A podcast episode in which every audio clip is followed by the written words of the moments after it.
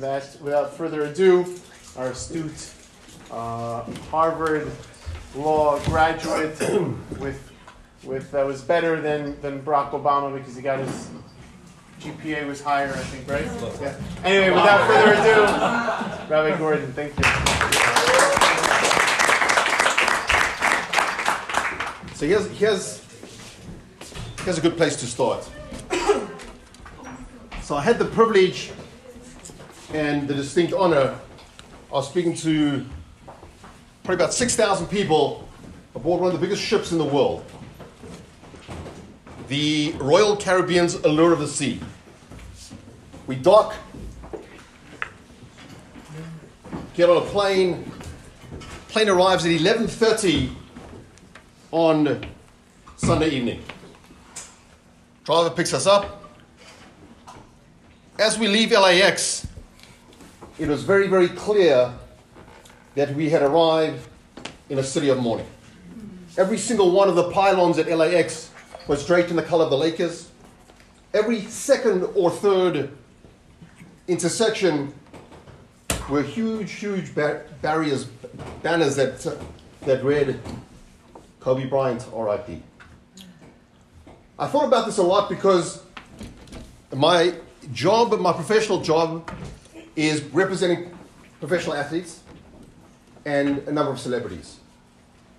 So we represent many people that know Kobe very well, that play for the Lakers and, and, other, and other teams.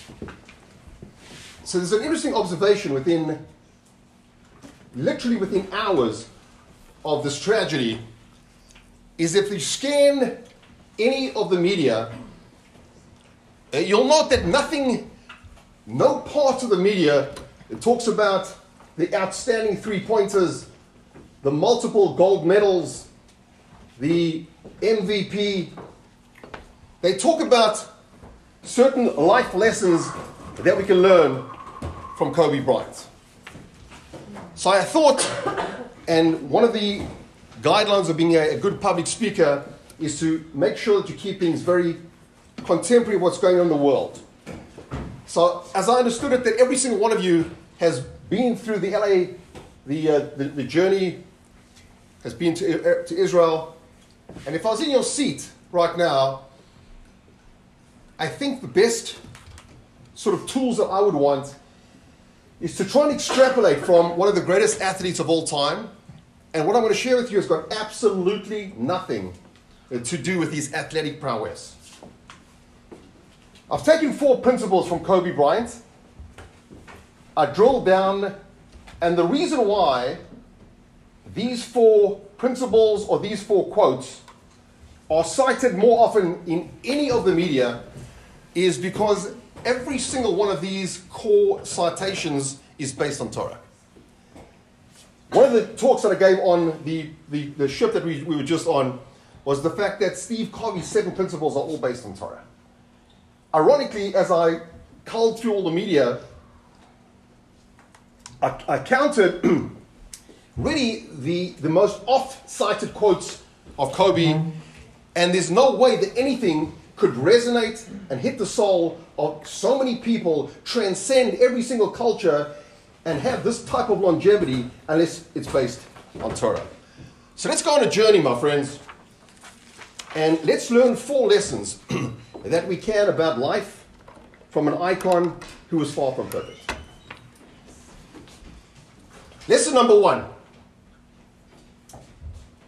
nothing in this world, nothing can be achieved in life that's worthwhile without hard work and without pain. Here's the quote that appeared on ESPN more than any other quote Kobe Bryant. Quote I never looked at basketball as work. I didn't realize it was work until my first year in the NBA. When I came around, I was surrounded by other professionals, and I thought basketball was going to be everything to them, and it wasn't. And I was like, this is different. I thought everybody was so obsessive about the game like me. It was like, no, it's all about hard work. If you look at all of the media, one of the themes that comes across in the legacy of Kobe Bryant is the most uncanny work ethic. He understood that greatness, achieving your life goals, attaining your dreams, cannot happen without pain and without huge dedication. One of the questions I asked in the ship, I think I might have asked to some of you guys, is if we, if we look at the word pain and we simply ask, what is the opposite of pain? What do you think most people say? Pleasure. Okay, that's the classic answer. The classic answer in a Western audience, the opposite of pain is pleasure. So that is the way pop culture has inculcated us to believe. There's nothing further from the truth. The opposite of pain is no pain. One of the lessons that Kobe taught us, and which I'd like to underscore this evening because it's fundamental to Torah and it's going to be one of the most important arrows that I'd like each and every one of you to have in your quiver, is that pain is going to be the price that you're going to pay for greatness. How do we know that's true? We know that's true because the, the Talmud gives us the example of one of the, one of the most the greatest and one of the happiest moments in every single person's life in this journey called life. And I pray that each and every person in this room will experience this. And that's the birth of a child. The nine months of gestation, the, the, the, the hours before, and the pain, notwithstanding whatever happens in modern, in, in terms of modern medicine, the fear, but the final result is something that you cannot possibly even fathom. How many people I've spoken to that when they hear that first cry, there's an involuntary burst of tears. It's often the same feeling as when people are facing what seems to be cold stones called the Western Wall. They don't even know why. It's inexplicable the way they, that we cry because that's the way a Jew is wired. That's hardwired into every single one of us. That's the core of our ancestors, and we know on a very intuitive spiritual level that this is the beginning of another generation. But it comes with tremendous pain. Everything that we can see in the physical world, we can learn a lesson from. There's a story told of a certain kind of moth called the Croatian moth. And the way the Almighty created this, this moth and the way this moth enters the world is it comes out of a cocoon ostensibly with tremendous struggle. And if anyone was a fly in a wall and you see this embryo fighting through this cocoon, there's a natural feeling of wanting to take the cocoon and just make a little snip so that this baby moth can see light. But my friends, if you take a little scissors and you cut around the cocoon, what will happen is that uh, this little moth will fall out of the cocoon and drop dead. Because the way the Almighty created the Croatian moth is that in the struggle of trying to fight its way out of the cocoon, it allows poisons which are inside its own wings to be released. There is a certain muscle that is developed almost instantaneously and allows this little insect to begin its life. We represent, without question, some of the most famous people on the earth. If I had to ask you guys, what industry is the, an industry which unfortunately is filled with more horrific suicides than any other vocation, any other discipline, any other industry in the world? So it's interesting. I, I get that a lot. I get that a lot. Very, it's interesting, and I double check that because the, the, worst thing you can do as a speaker is to say something that's wrong. You lose your credibility. You're done. You never get invited back. It's all over. Is it air traffic controller? So, very good. Therapist. Very good. It's not only is it entertainment, but if you drill down in terms of the entertainment industry, what period of the year do we see a on a bell-shaped curve a ridiculous spiking of Rahman style of suicides in the entertainment industry? After New Year's. Very good. And not Rosh Hashanah we're talking, right? You see it December 25th, and as you turn the corner into the new year, why is that? The stress and pressure of uh, keeping up. The high is over. So we're going to discuss tonight. People on the front cover of People magazine, people have got their hands in, in dry cement all over Hollywood. People got hundreds of millions of dollars. I want to only correct one little thing that my dear friend Alexander said. And that is, I did go to Harvard Law School, and I did, but I practiced law for a period of time and I've left the practice of law. I want to share with you, because we know each other now, we spoke, so to give you a little bit more personal.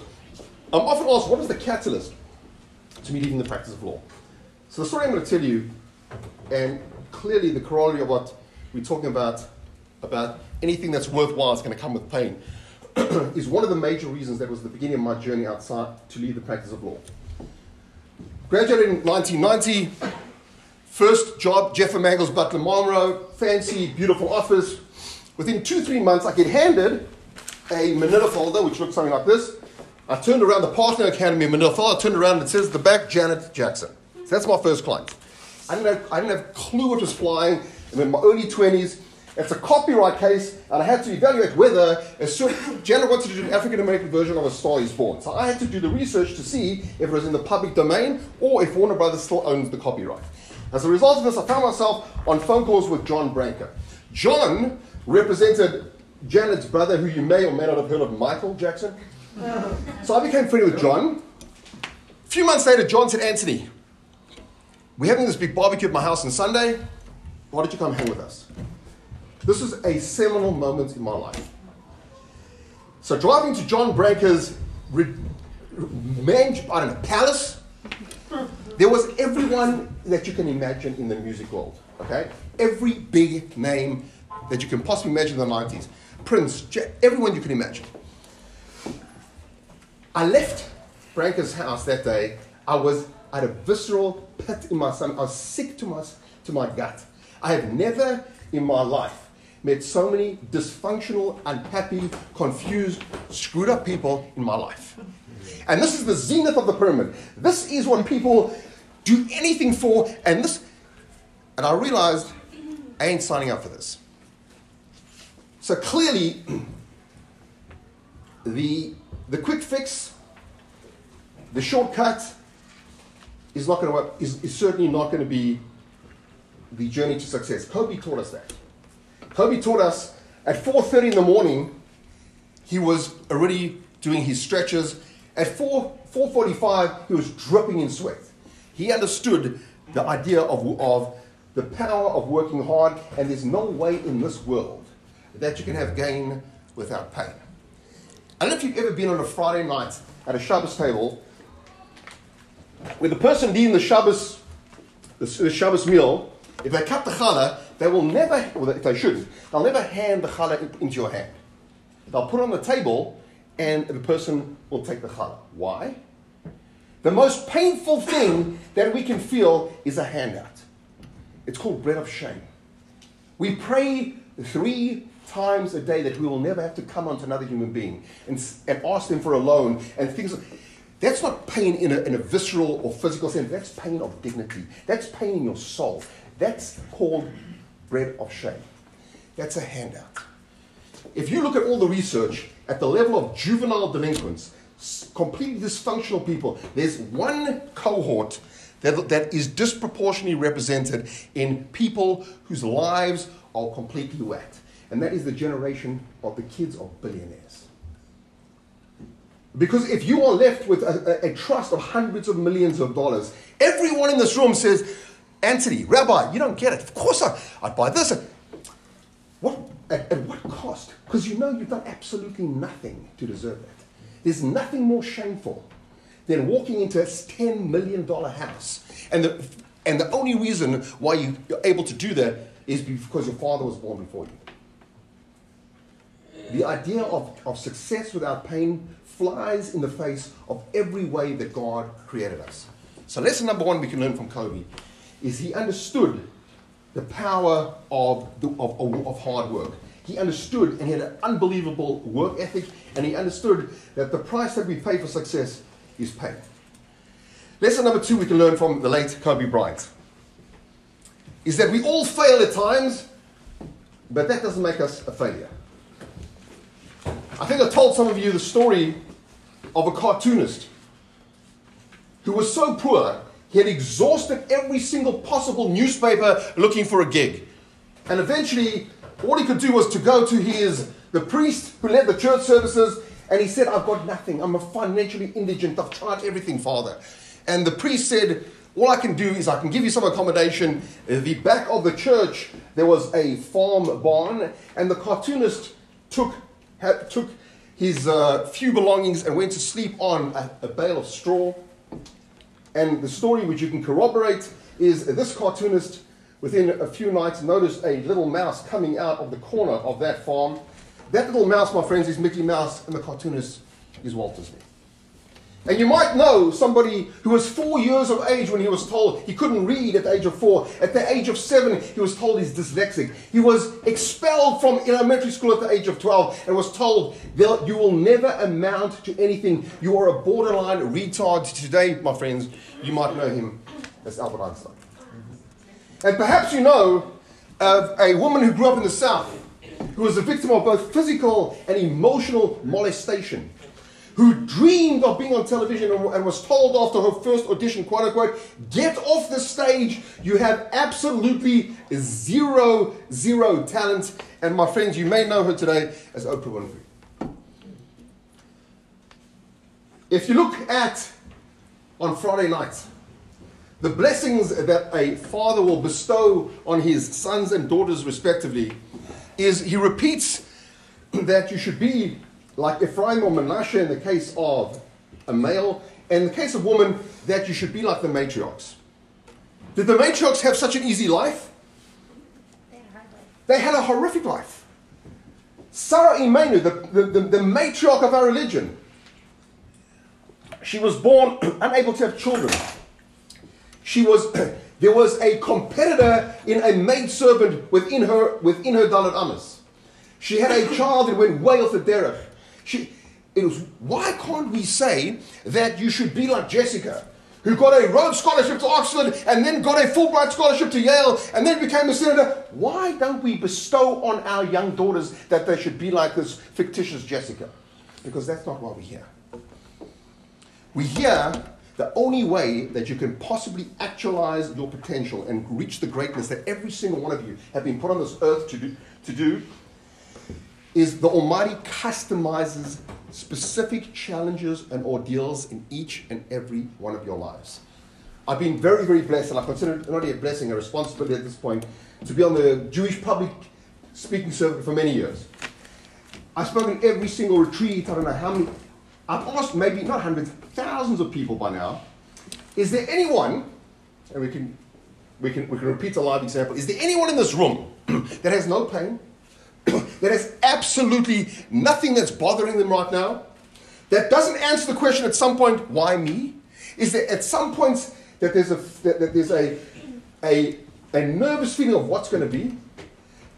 If your life, my friends, is smooth sailing, to use the analogy of an EKG, you're dead. God didn't create a world. The only people that have no problems, the only people that have nothing to worry about, are people in the cemetery. Because that's not the world that God created. Every single one of the ordeals that each and every one of you have had, and I know now, having been out and spoken to many people and tracking their lives many years later, you get a sense of the customized ordeals and tests that the Almighty has given each and every one of us. And sometimes you're forced to dig deep and to actualize and to flex muscles that you didn't even think you had. And that, my friends, is one of the things of the greatness that we see that we saw of the late Kobe Bryant. He was told when he ripped his Achilles tendon that it's over. Kobe, it's done. You're over. Against all odds, he came back. He understood that a person who has a misstep, a person who fails, is not a failure. One of the things that Chazal teach us is it's an amazing thing you can learn from a baby. When a baby, when a baby crawls, tries to walk and falls, what does the baby do? Does the baby pick up the phone, call their lawyer, suing, slip and fall? Does the baby get up and keep going? What's the natural disposition of a baby? Is a baby in contemplative, working out how do you get baby Prozac, or is the natural disposition of a baby is besimcha?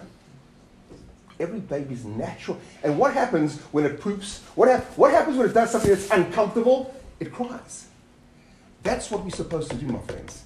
Is when things go wrong in your life, you're supposed to cry out to your Father in heaven. And that's one of the reasons why, in my opinion, Bluetooth was invented. Because you can sit in your car and speak to God, and the person next to you doesn't think you're a nutcase. Three times, somehow people think that davening or praying is this contrived Shemona Esrei, by the Einstein. Why is it that, the, that the, the patriarchs of our religion were all shepherds? They were all shepherds. And besides Avram, Yitzchak, and Yaakov, if you think of the greatest people in our religion, David, Moshe Rabbeinu, they were in the field. His spotless they were speaking to God. How can you possibly have a relationship with your Father in heaven without speaking to Him? And there's some erroneous notion that I want to dispel. If there's no other reason why you came here tonight, this is it. Speak to God about everything, not just the big things. I don't know where people get the notion. I can only ask God that, please God, I should marry the right person. Ask Him for the right parking. Ask Him. That's the relationship. You can't have a relationship with someone who you're scared. We have this notion that God is this old wise man at the end of a cloud ready to get us. Wrong religion, my friends. That's not Judaism. Judaism tells you that the Almighty loves you. And you'll only appreciate this, God willing, when you all become parents. He loves you more than you'll love your own children. It's very hard for us to put our heads around that. It's an unbelievable thing to fathom. Another thing we learned from Kobe Bryant, he was an amazing father. I saw an interview before I came here as to how did he start going on helicopters? What, the, reason, the reason why he went on helicopter is to spend an extra 12 minutes with these kids. Because the driving to LA, besides the toll was paying on his body as a professional athlete, he wanted to, and he did, for almost all of his life, he took his kids to and from school. He understood the, the, the notion of the, what a kid sees in the parent, and that's a pedagogical lesson for us in terms of our ultimate parents. Speak to God. Speak to God and speak to God like a friend. This is, we're one of the only religions in the world which speaks to God in the third person. You. Chutzpah. Because it's supposed to be an intimate relationship. He adores you, he loves you. Not only does he know about your pain, he's the cause of your pain. So the, the second lesson we can learn from Kobe is the idea that we all fail. We all have pain. We all make missteps. But going through certain things and having failure doesn't make you a failed person. And if you think if you think you can or you think you can't, you're right. Lesson number three. I've been to possibly every time management course on planet Earth. It's Tony Robbins, Steve Covey. One of the most unbelievable things, and I think the closest, the closest is Steve Covey. In his book, First Things First, he talks about this concept which Kobe Bryant was a master of, and it's a Torah concept. We're in this world, my friends, to schedule your priorities, not to prioritize your schedule. Let me say that again. Uh, let me back up a second. 1956, one of the, one of the most famous business, business schools in Paris. Professor walks in, he puts on the table a, a big jar with some large rocks, smaller rocks, pebbles, and sand, and, and a bunch of water. And the challenge for the class is if you can put all of these items into the jar without displacing any of the water. People tried at different angles, Rubik cubes. What he simply did was he put the big rocks in first, and then the smaller pebbles, and then the sand, and then the water. And that's a powerful life lesson. Put the big rocks in first. I, my heart goes out to you guys, and I'll tell you why. The millennial generation has done unbelievable things for this world. What you guys have done is incredible, but it's the loneliest generation. I speak on campus a lot, a lot. I've been on campus with, I went back to Harvard to debate the head of reform. Here's what I've picked up. I've been on back on campus with Ben Shapiro many times. It's hostile. It's a lonely place. The, uh, the, the first ad that Saatchi and Saatchi developed for Apple, and I think it's very profound, is a faceless person dancing alone. I gave a talk on the ship about the power of social media. The notion that what is a true friend from a Torah perspective is a person that you give to, a person that is so sacrosanct that Kanei is prepared to pay for. What's a friend in social media? It's some, it's some fictitious person that's giving you an external sense of a little thumbs up. That your whole sense of self worth is now dependent on somebody else thumbs up, or it's a very scary, scary generation to grow up in. Schedule priorities, not priorities, is the big rocks are your family, your friends, the, and, and you will realize as life goes on, your concentric circle will get smaller and smaller. Life's not a popularity contest. We're here to make a difference, to refine our character, to be the greatest people that we can. But the idea of having more likes, the idea that there's somebody running around who's had 27 plastic surgeries and got millions of people watching is insane. It's, it's absolutely insane. So, how do you put the big rocks in first? There's two parts of the human psyche there's the body and the neshama. What does the body say? Feel. What does the soul say? Want. That's the language of the soul and the body. You want to be great in Torah at four o'clock in the morning when the uh, when the alarm goes off. Do you feel like waking up? You want to hit that snooze button so unbelievably quickly. What do you want? If you want greatness, you've got to fight the natural human heaviness. Great people follow what they want, not what they feel like. Another unbelievable lesson that we learned from Kobe Bryant. He's one of the, the, the, the notion of it's irrelevant how I feel, it's what I want. So he, he intuitively understood that there's a that the part of the psyche that should be your GPS is your soul, and that's what you want in this world. Let's look at principle number four. And that's one of the, one of the reasons why every single one of you sitting in this room should have an unbelievable sense of gratitude and an internal sense of happiness that you cannot possibly fathom. Most people in life ascend up the ladder and they realize when it's too late that it's leaning against the wrong wall. There's, there are 7.4 billion people on, on this planet called Earth. 0.02% of, that, of, of the population are part of the Jewish nation. That's 14.7 million people. Out of those 14.7 million, at best, 11 or 12% understand the concept of we have instructions for living. That this thing called the Torah is not fairy tales about some guy who built an ark, about it's the instructions for living. It's the most profound, insightful GPS because we all know the very final destination. But that book helps you recalculate. The people that have been in this room, that have been through the steps of Elijah, that have been to Israel, understand something that most Jews don't understand. Whatever level you guys land up, the fact that you're sitting here tonight, according to the Talmud in Sanhedrin, you were handpicked by the Almighty. Nothing happens. There, there, isn't, there isn't a word in Lashon HaKodesh, in, in, in ancient, real Hebrew, there's no word for coincidence because it doesn't exist. I spoke in the boat about there's no word for retirement. The Jewish Jews don't retire. There's no word for fun. There's a word for simcha, for happiness, but there's no word for coincidence. The fact that you're sitting here now, listening to an unbelievable speech, and are 10 minutes away from a standing ovation is because God, for whatever reason, is guiding you. And there's no doubt that every single person here is a diamond in the rough. And it's rough out there. Trust me, I'm out there a lot. It's getting harder.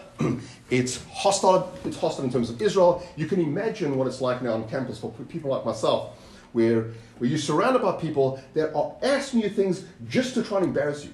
They're asking you things just to rip you apart. And it takes intestinal fortitude and a lot of training. And it's a very, very, and the fact that you landed up here is not by chance. So if I stand here and they ask me to keep as much time at the end for some thoughts and questions, think about these four principles that we learned from late Kobe Bryant. And if we want to really summarize this into perhaps 10, 10 principles, it would sound something like this. 10 lessons that we learned from Kobe, which are all based on Torah, would sound something like this. Lesson number one if it doesn't challenge you, it won't change you. Lesson number two the secret to having it all is believing that you already do. Lesson number three a negative mind never gives you a positive life. Lesson number four if plan A fails, there are 25 more letters. Lesson number five nothing goes away until it teaches what we need to know. Lesson number six, and this is what I hear all the time Rabbi, you don't understand. It's too late for me. I'm 50. When's the best time to plant an oak tree? Probably about 20 years ago. When's the second best time to plant an oak tree? Yeah. Right now. Start where you are, use what you have, and do what you can. Lesson number seven. If it's important to you, you'll find a way, and if not, you'll find an excuse. Lesson number eight. Putting off dreams is like giving up on them because someday never arrives. Lesson number nine. The sign of a beautiful person is that she, she sees beauty in others. And the last lesson is if you focus on results, you will never change. And if you focus on change, you will get results. I want to definitely open up to questions, but one thing I can tell you is that are we in control of what happens to us in this world? Are we in control? Do we choose our parents? Do you choose the color of your eyes? Do you choose your IQ? There's very, very little. People don't understand there's very little that you do have control over. But you have a control over one thing which Kobe Bryant personified, and which I'd like to illustrate for you this evening. I want to get two volunteers. We've have two volunteers. What's your name? Mike. Hi- Hebrew name. Uh, Michael. Michael, what's your Hebrew name? Avi? Avi, Oh. Avram. Okay, I'd like you to stand there. What's a streaming video? 2.7 billion people live throughout the world. You see them? What I'd like you to do is look at the screen, take this beautiful poem, look straight into uh, the lens, and in your best possible projection, I'd like you to simply read that poem. oh boy. Welcome to TED Talks, ladies and gentlemen. He's gonna be a speaker. Today was the absolute worst day ever. I don't try to convince me that there's something good in every day. Because when you take a closer look, this world is pretty evil place. Even if some goodness does shine through once in a while, satisfaction and happiness doesn't last. And it's not true that it's all in the mind and the heart because true happiness can be attained only if one's surroundings are good. It's not true that good exists, and I'm sure you can agree, the reality creates my attitude.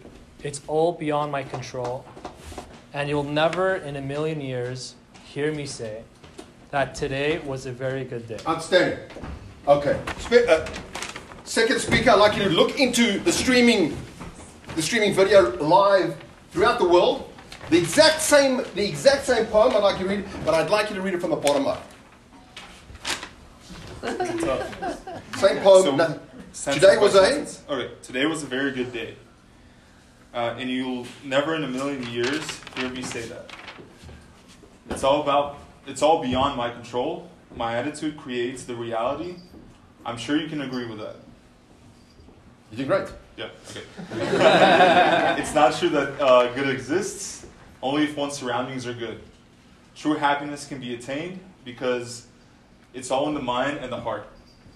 And it's all not true that, oh, and it's all not true that satisfaction and happiness don't last. We all have Oh, dyslexia, it's it's fine. all not true that satisfaction and happiness don't last. Good, good, good. Keep. Uh, while some goodness does shine through once in a while, Even Oh, if the world. okay. Even if the even if the world is a pretty evil place, because when you take a closer look, there's something good in every day, and don't try to convince me that today was the absolute worst day ever. Give me my hand, guys. The exact same poem. What do we have control over? You've got, control of your attitude. Because if you change the way you look at things, the things you look at it change. So if you have to cull this down into two cardinal sentences, which Kobe espoused, and which are clear, clear principles of Torah, that would be as follows. Number one, ladies and gentlemen, stop looking for the light and become the light. And number two is set goals that are so big that you can't achieve them until you grow into the person that you're supposed to be. Thank you very much. I'll take any questions.